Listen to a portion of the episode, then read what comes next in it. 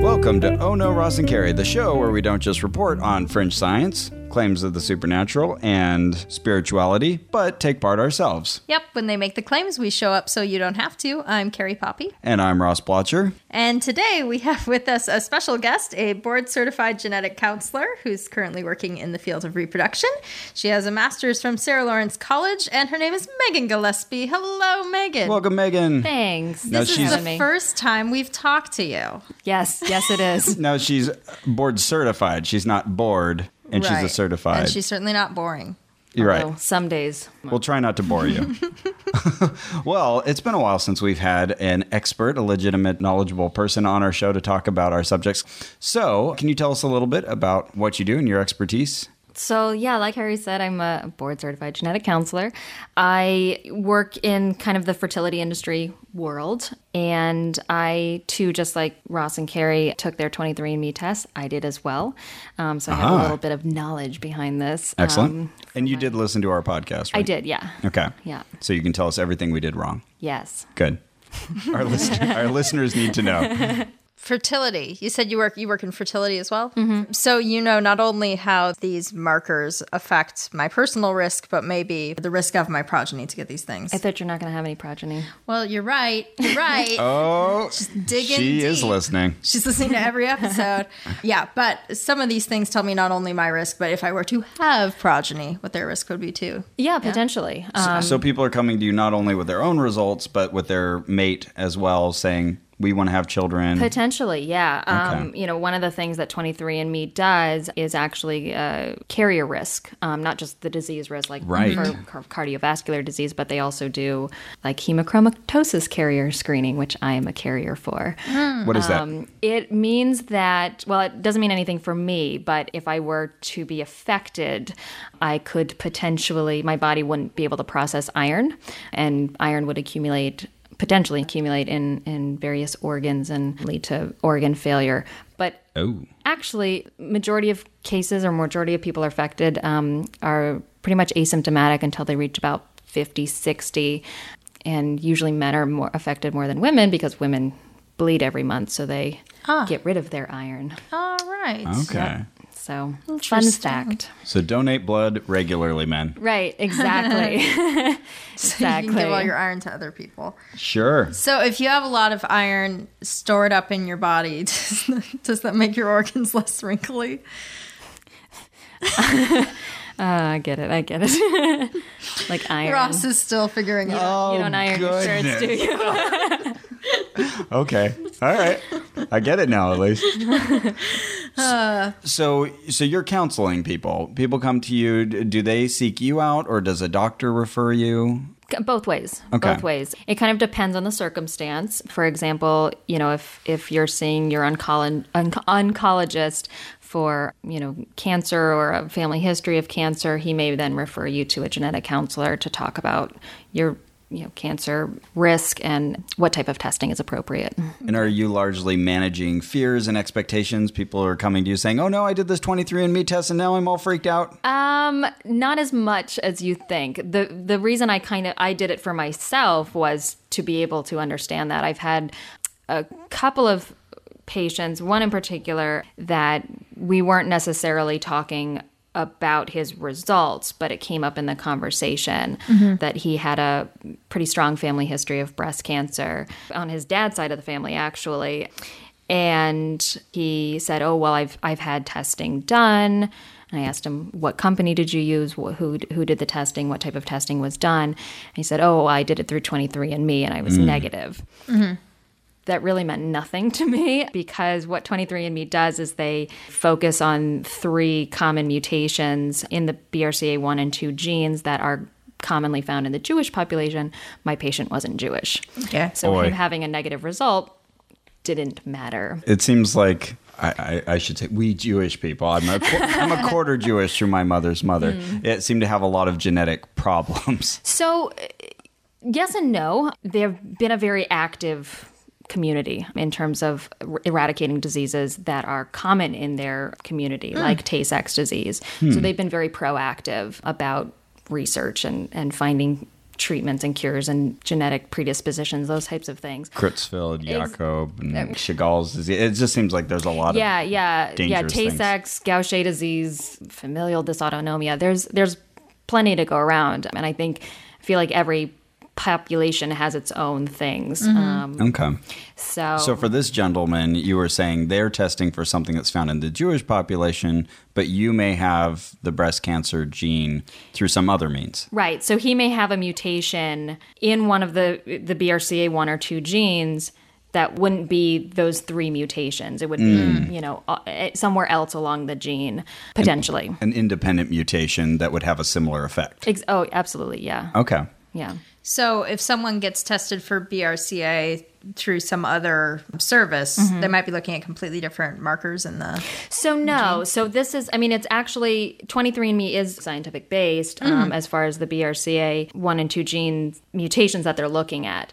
It's just that the BRCA1 and 2 genes are fairly large genes, and you can have a mutation anywhere along this gene that can predispose you to getting breast or ovarian cancer. There are 3 common mutations, what we call founder mutations, within the Jewish population, that if you're Jewish and you have a strong family history of breast and ovarian cancer, if you were to test positive for a mutation in the BRCA1 or 2 gene, like 90% of the time, it's going to be in one of these 3 spots. Right. So for that population, it is very highly correlated, and it's useful information. Mm-hmm, okay. Exactly. So, you mentioned that this is a pretty scientific process, but as a scientist looking at this, was there anything that made you flinch, made you say, oh, they're not doing this right, it's unscientific, or it's not handled well? Yeah, I can understand why they would test for things like BRCA, these 3 mutations, because there are actual preventative measures that you can take. Mm-hmm. You can increase your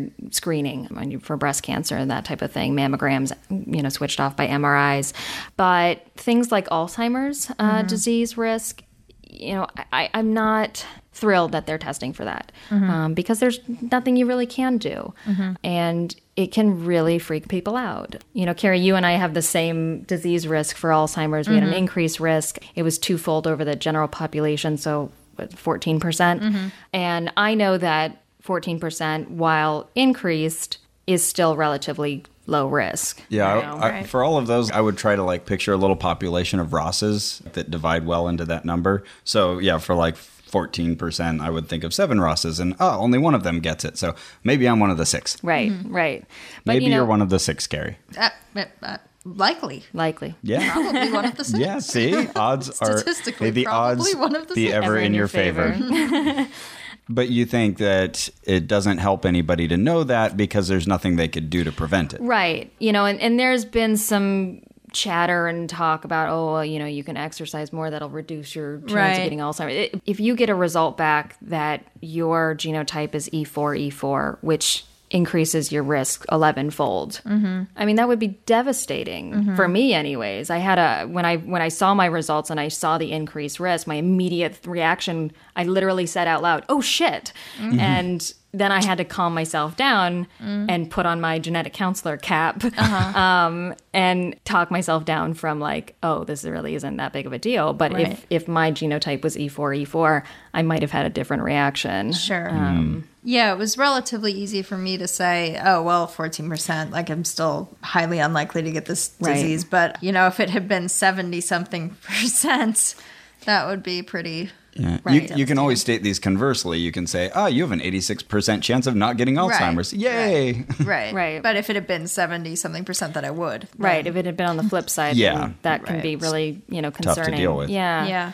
So for me, I saw that I had much higher than the average chance of getting prostate cancer. Mm-hmm. It was 17, I think, was the baseline, somewhere in there. And then I was 25.7%. And my dad just got surgery for prostate cancer. So if I came to you after having gotten these results and said, oh no, what do I do? Mm-hmm. What would I do? Carrie, I'm getting free counseling out of this. Don't tell Meghan. I charge by the hour. It would be probably in your best interest to have early screening done. Talk to your doctor about this risk that you have. And based on your family history alone, he would probably have kind of early screening for you. I'm 30, so I probably don't need to worry about it. Not usually, no, but perhaps 40, 45. Okay. You know, consider that. Get your PSA blood testing to, you know, check for markers of a, it's a tumor marker, basically. Mm. Now, it seems like I keep hearing news stories about us moving away from constant screening for diseases, that decision-making bodies have kind of come to the conclusion that it's more harmful in the long run for all these people to be getting all these screenings all the time. Yeah, there's controversy within the medical community because we know that screening leads to prevention and leads to lower mortality. Mm-hmm. But it is costly. And, you know, with insurance increases and things like that, it certainly, it's kind of a fine balance. And I think the most important thing is look at your family history. You know, if you have a history of prostate cancer, you might want to get your screenings. If you have a history of breast cancer, you might want to get your screenings. Okay. Now, are doctors regularly calling on this kind of sequencing or genotyping? What would they ask for? Do they go through a service like 23andMe, or do they ask for something else? No. So 23andMe is direct to consumer. So this means you don't have to go to your doctor to have this testing done. You pay $99, you get a kit, you spit in it, you send it off, mm-hmm. And get the results yourself for you to interpret on your own. But doctors will order testing, you know, based on the situation. So, for example, you know, a woman who is planning a pregnancy or who is already pregnant, she would probably be offered various carrier screening to, you know, look at her chance of having a baby with, you know, life-threatening mm-hmm. cystic fibrosis, that type of thing. I mean, then that's tough. Well, I guess that's why you need a counselor for something like that. Are people trying to make decisions about whether they should go forward with a pregnancy based on these kind of results? Oh, absolutely. Absolutely. You know, and it kind of depends on person's background. Some people won't want to test because they say, I will never terminate a pregnancy no matter what. I don't want to know this mm-hmm. result. Other people say, you know, I wouldn't terminate a pregnancy, but I do want to prepare for this, mm-hmm. you know, for a child with special needs. You know, I want to do the testing. And then there are other people that say, well, absolutely, I would terminate for this life-threatening disease. Sure. So it's kind of dependent on the patient. Mm. And okay. Do people come to you mid-pregnancy like that? And you have to sort of talk them through those decisions? Yeah, wow. Yeah. That happens all the time. Sadly, you know, in the best kind of the ideal situation is to screen and have screening done before you plan a pregnancy, mm-hmm. so you know what you're kind of coming up against. Mm-hmm. The worst situation is when a, you know, patient is 5 months along and she mm-hmm. finds out she's a carrier for spinal muscular atrophy, which is a devastating disease, and kids sure. usually die before the age of 5. Right. You know, and to find that out then, and then to have to test the partner, which may or may not be available. Right. Mm-hmm. It's very hard. I mean, she's already pregnant. You're already, you know, going through all these crazy emotional hormones and mm-hmm. that type of thing. So, wow. Yeah. Yeah. Well, that's a tough job. Yeah. Boy, downer. Yeah. Thanks a lot, Meg. Sorry. Did you catch anything as you were listening to our podcast that we kind of got factually wrong, or maybe might have misled people? You know, I was listening to it as I was driving on the 10. That's a freeway here in Los Angeles. We have been known to cause accidents. So, yeah. Careful. I don't particularly remember. I wish I had listened to it, I guess, in preparation of this. No, but, I'm glad nothing stuck out as hideously wrong. I did find myself talking to myself, like, in response to what I thought as you guys were talking. And are you at high risk for schizophrenia? I was going to make some marker joke. I was not. Okay, just checking. Now, I want to also say that we kind of ended up as a commercial for 23andMe.com. Mm. There are other services out there. People are kind of asking about that.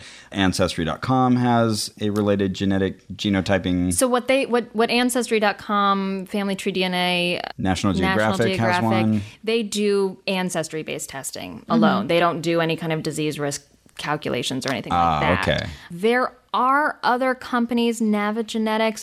There's one called Decode Me. I'm actually not sure if they're in business anymore. Okay. So there are a number of them out there. Yeah. It's just 23andMe is one of the best known, most advertised with a large group of mm-hmm. people to kind of compare your results mm-hmm. against. Mm-hmm. Though our producer Ian Kramer also told me about Promethease, which is a service after you've tested yourself with 23andMe, it can kind of compare you against other databases and give you sort of the results that they would give you based on your genotyping.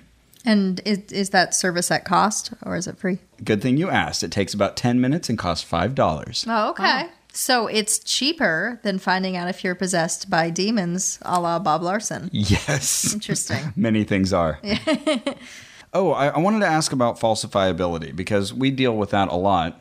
You know, when we're talking to, you know, psychics or palm readers, that kind of thing, they're telling us things that maybe we know about ourselves, and certain things they'll say and we'll be like, aha, that's right. And the other things we're like, oh, I don't know if that's right, or it could be right, or, you know, oh, we may never know. But it seems like an idea is stronger when it's falsifiable, when you could state something that would make it incorrect. And I'm wondering, with this kind of testing, is there anything that would be falsifiable? Yes and no. Because like when it said, you know, you have a chance of this, you know, a heightened chance, then I would say, oh, well, I don't have that. Oh, well, it was still a probability. You know, where could I come and say, you know what, that was wrong. It said I was going to have blue eyes and I don't. Right. You know, it's scientific based, but it's not perfect. And there are a lot of diseases that there are many genes involved, many modifying and environmental factors that can contribute. So yes and no. So one of the things actually that came up with me is it said I was likely tolerant to lactose, but I am not. I am very lactose intolerant. It got me the other way around. It said that I was likely lactose intolerant, but as far as I know, I'm not. Well, it's funny because you mentioned that because it's very common in the Jewish population. There you go. You kind of have to take things with caution just because it says that you likely have this. They're predicting it based on a few scientific markers that they can back up, but there are others that they're not looking at. So it's a fine line. Well, what about if you, now I'm just shooting in the dark here, but what if, Meghan, you took 300 people for whom the likelihood of getting, let's say, Alzheimer's was supposed to be 14%, and you followed them through their deaths, and you found out that, no, 14% of those 1,300 people didn't get Alzheimer's. Only 2% did. Would you consider that a falsifying piece of data or... Well, that's a good question. I mean, science is, and particularly genetics, is always evolving.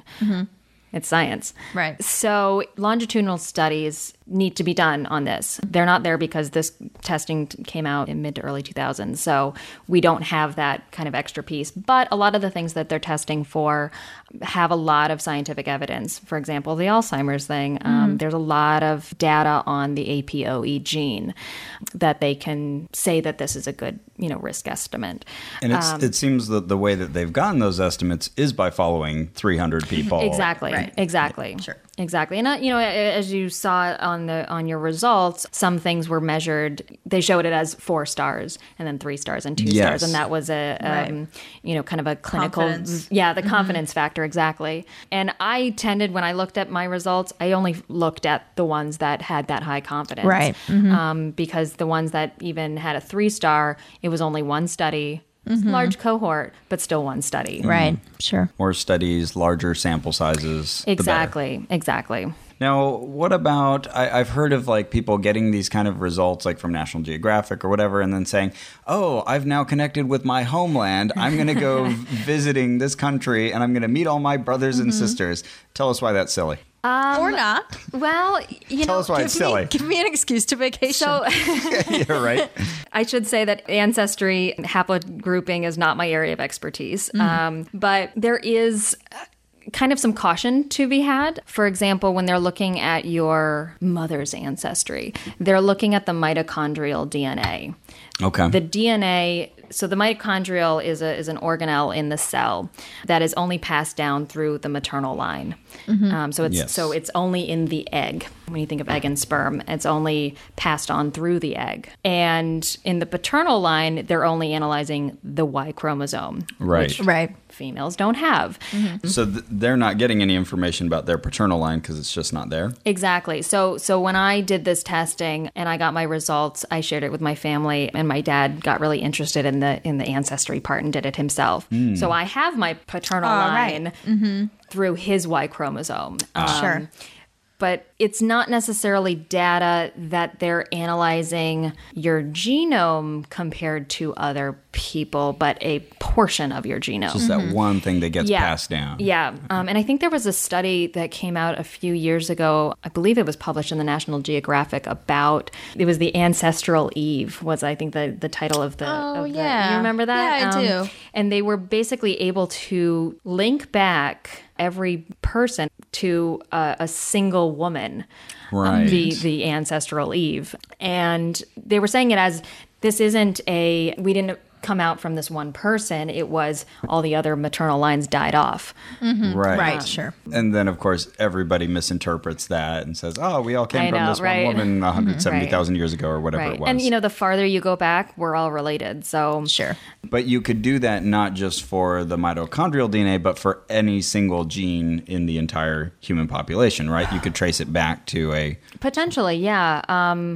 You know, there are certain, like I mentioned, founder mutations previously. There are certain mutations that are common in certain populations that you can kind of see this, that you carry this particular mutation. So it's likely that you are that type of ancestry or from that certain ethnic group. Mm-hmm. So it's possible. It's certainly possible to do that. But I, you know, there's certainly caution because 23andMe is like, we'll have a little pop up and say, hey, you're fifth, you this person is potentially a fourth or fifth cousin, you know, right. Do you want to send a message? And I'm like, no, they're strangers. Like, why? Well, I'm not like you. And I was like, yes, on all of them. But then it told me absolutely nothing interesting. It would be like, Gail has brown eyes. Hmm. Oh, great. Whoa. Well, we have a lot in common there. That's rare. Right. Yeah. So right. I didn't get a lot out of it, but yeah, I did confirm that my dad is actually my dad. So I guess congrats. That is important. Congrats. Yes. My mom had a lot of explaining to do. But that's certainly a potential for disaster. And a potential for falsifiability too, I guess, in a way. Well, falsifiability in your own family history. Like your family story. Yeah. If you find out. Yeah, if it told you had a different dad, and then you could be like, wait a second, dad. Are you not telling me the story correctly? Yeah. You know, I know somebody, now I want to go say to him, prevent your brother from getting 23andMe. Why? Because his brother doesn't know that his dad is not his dad. Oh, never see? Occurred to me. And actually, it's a person you know, Ross. I'm going to write down the person's name. Don't let this person listen to the podcast. Oh my, really? Yeah. Brother is not his brother. Oh my goodness. Or is his half-brother. And his brother doesn't know that. His half-brother doesn't know that. Okay. Right. Anyway. Yeah. Yeah, non-paternity is a tricky thing when it comes to genetics. It happens. Actually, non-paternity is a tricky thing anywhere, I think. Yeah. Well, that's always the explanation of why the Jewish people have always kind of calculated heritage through the matrilineal line is because you can't fake who was your mother. Right, sure. Right. You can still swap at the hospital, I guess. My dad always likes to say, mommy's baby, daddy's maybe. Oh. Boy, there's got to be a Hallmark card for that. It says that on the front and the inside. Turns out I'm not actually your father. It's wordy. Oh. Yeah, one of the things with the ancestry with 23andMe is that what it says is when it comes up, and I wrote it down here, it says, it looks like you may have ancestry from these continents these countries because large pieces of DNA are identified of that of other 23andMe members from these places. So, but the key word there is other 23andMe members from these places. Right. Mm. So they've self-identified as being from there. Exactly. They've self-identified. They've filled out that survey to say that, my father was born in Nebraska and my mother was born in Nebraska and my... and apparently I live in Wisconsin. Apparently, yeah. But it's kind of a biased group. So like... It's a form of data entry into this whole system, but not as reliable. Exactly. Yeah, especially because I know so many people who don't really have their thumb on where they're from, or not even from, where their ancestors are from. Like, I was told my whole childhood that we were German and that my given last name, Snyder, was originally Schneider, which is a German name. Right. Mm-hmm. And then when I went to the Netherlands, I was like, holy shit, everyone here is my fucking clone. And I went back and I told my dad, like, I look so Dutch. much. It's insane. And then he's like, oh, really? Oh, that's interesting. So then I went and looked up the name Snyder as it was, S-N-I-D-E-R, not Schneider. And that's a Dutch name. Oh, and I told my dad, and I was like, did you know that there is a Dutch name, Snyder? And he's like, oh, maybe we're Dutch. Yeah, that's it. It's amazing how quickly this kind of information dies out. Like, right. We all know, a lot about our parents. Well, not all of us, but most of us know a good deal about our parents. And we're exactly a half of each of them. But then our grandparents, we know a bit about. We're a little shaky on some of the details. Great-grandparents, we know almost nothing about. Right. Who's your great-great-grandparent? Who can even say that? Right. No idea. Actually, my great-grandmother's buried in India. Don't prove me wrong. But really? Not your great-great-grandmother. Not my great-great-grandmother. Where is she now? I have no idea. Have a kid quick so you can tell them about their great-great-grandparent. Right. Well, actually, I visited her grave in February, so we went to India. And, nice. It was I know exactly where he is. It was kind of awesome. Well, I think this is good that it'll cause people to keep better records of these things. Right. And, that knowledge won't be lost to the past like it has been up to this point. Right. Yeah, and the digital age will change so much of that drastically. Yeah, absolutely. And the Mormons. Yes. The Mormons change everything, don't they? Yeah. Well, they're just very involved in Ancestry. Oh, yeah. In fact, I think Ancestry.com belongs to the Latter-day Saint Church. I've heard that. Yeah. I was stating that briefly, but it came as a big revelation to me, and it should be obvious, but I used to always just think, oh, you're half of each one of your parents and a quarter of each one of your grandparents. Mm-hmm. But then I realized one day, wait a second, you're only approximately a quarter of each of your grandparents, and then approximately an eighth of each of your great-grandparents, and then it becomes approximate, and very quickly you get the possibility that there's a great-great-grandfather, grandmother that you have almost no genetic information from. Right. And I think people forget this, totally sidebar, but I remember seeing the whole genealogy of Jesus thing and then thinking of it from a genetic standpoint, he's the, 33 greats grandchild of David. Mm-hmm. What does that even mean? It doesn't. Statistically, right. It means nothing. That kind of diminished piece, you 1/2, 1/4, 1/8, 1/16, 1/32, 1/64. I mean, it gets small really fast.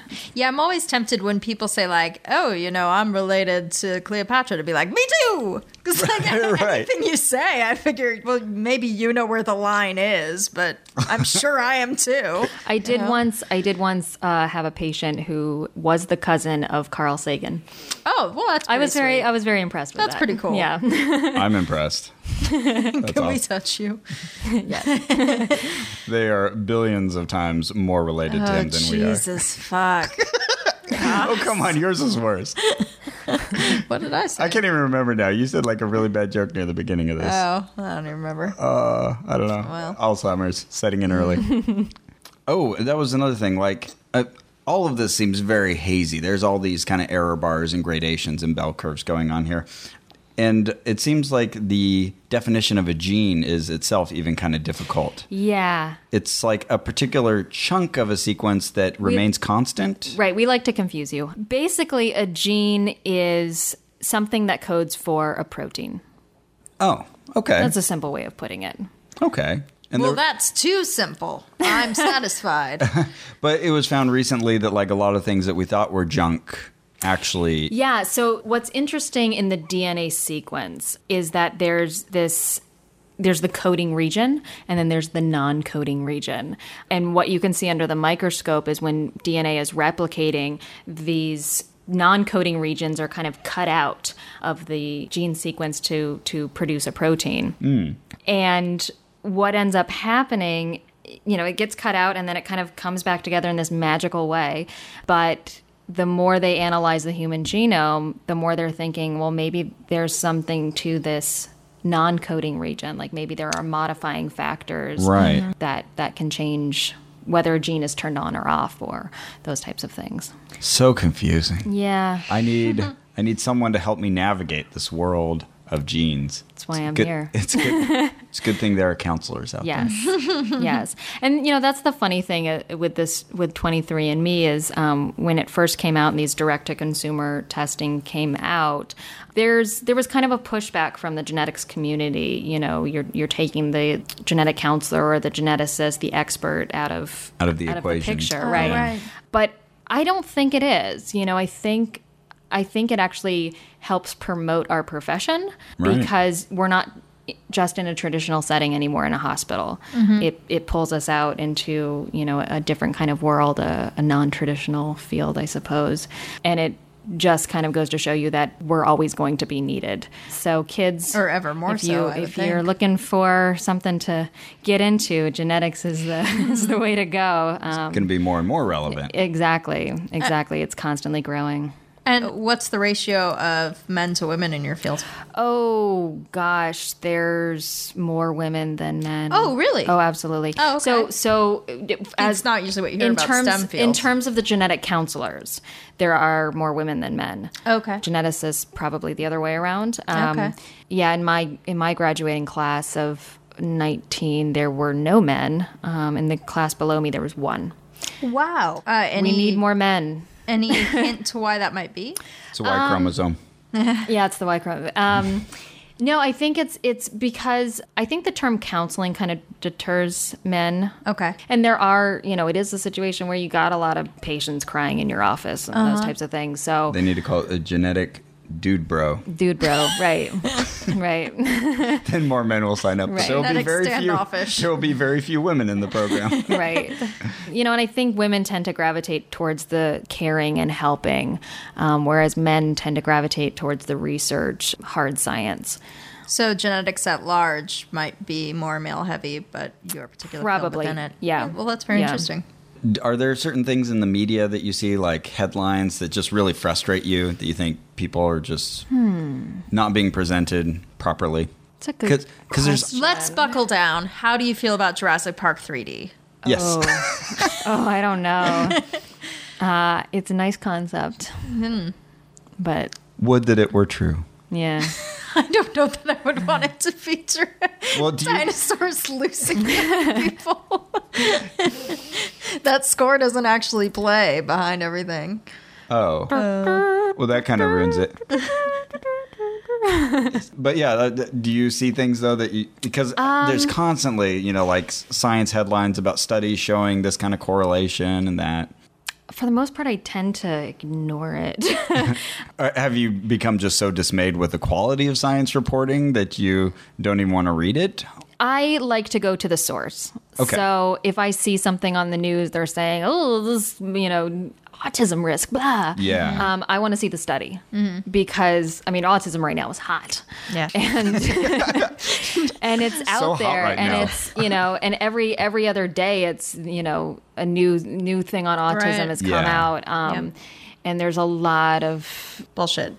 Yeah. Mm-hmm. So I like to see the actual study. Yeah. Autism is a really interesting case study as far as reportage goes, I think, because right now so many reporters are taking such due diligence to keep writing to say there is no link between vaccines and autism. Yeah. There is still no link between vaccines and autism. Which breaking news, no link between vaccines and autism. Which is sort of to their credad, almost a surprising move on their part. Sad that they have to, but yeah, that's true. Yeah, it is sad that they have to do that. Autism's tricky, though. It's really tricky because we don't know what it is, and we don't know what causes it. We don't know what genes are involved with it at all. There are suspicions. There are certain genes that we know can contribute to autistic-like behaviors, seizures, those types of things, but not every kid with autism is going to have that particular gene change, and it's not just a single gene. Autism is kind of more of an umbrella term to use. It's like a spectrum. Yeah, it's a spectrum. It's also a symptom, you know. And there are genetic conditions. For example, fragile X being one of them. It's an X-linked condition, but the symptom, the basic core of it, is, you know, autistic like behaviors and mental retardation. So it is kind of an umbrella term of what are we dealing with here. Mm-hmm. It's tricky. It's a tricky one. Who would be looking for a genetic counselor? It's parents, people who are about to have children, who have already had children, people who have done these kinds of tests. Who should be using this, and how do they find you? Yes. Who should be using 23andMe or genetic counseling? Who should be talking about these issues? Anybody that has questions, basically. You know, I think the empowerment lies in asking questions and taking kind of your own health into your own hands, which is, I guess, what 23andMe is trying to do. Or similar services. But, you know, anybody, you know, who are planning a pregnancy, or if your child has some issues that you have concerns about, you know, talk to your pediatrician, see if you can get a referral. If you have a strong family history of cancer, Alzheimer's, Huntington's disease, I mean, you name it. If you have questions, ask.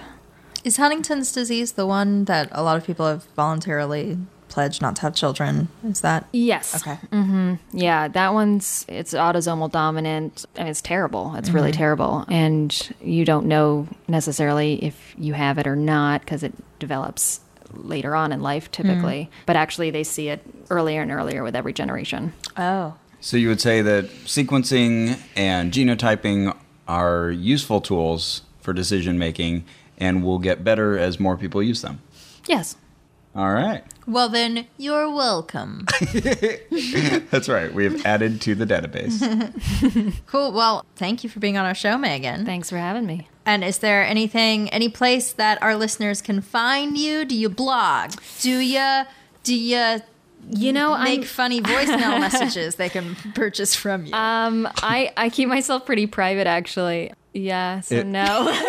Are there places they can go to learn more about the subject? Yeah, if you want to speak to a genetic counselor, you can go to the website for the National Society of Genetic Counselors, which is nsgc.org, and, you know, find a genetic counselor in your area.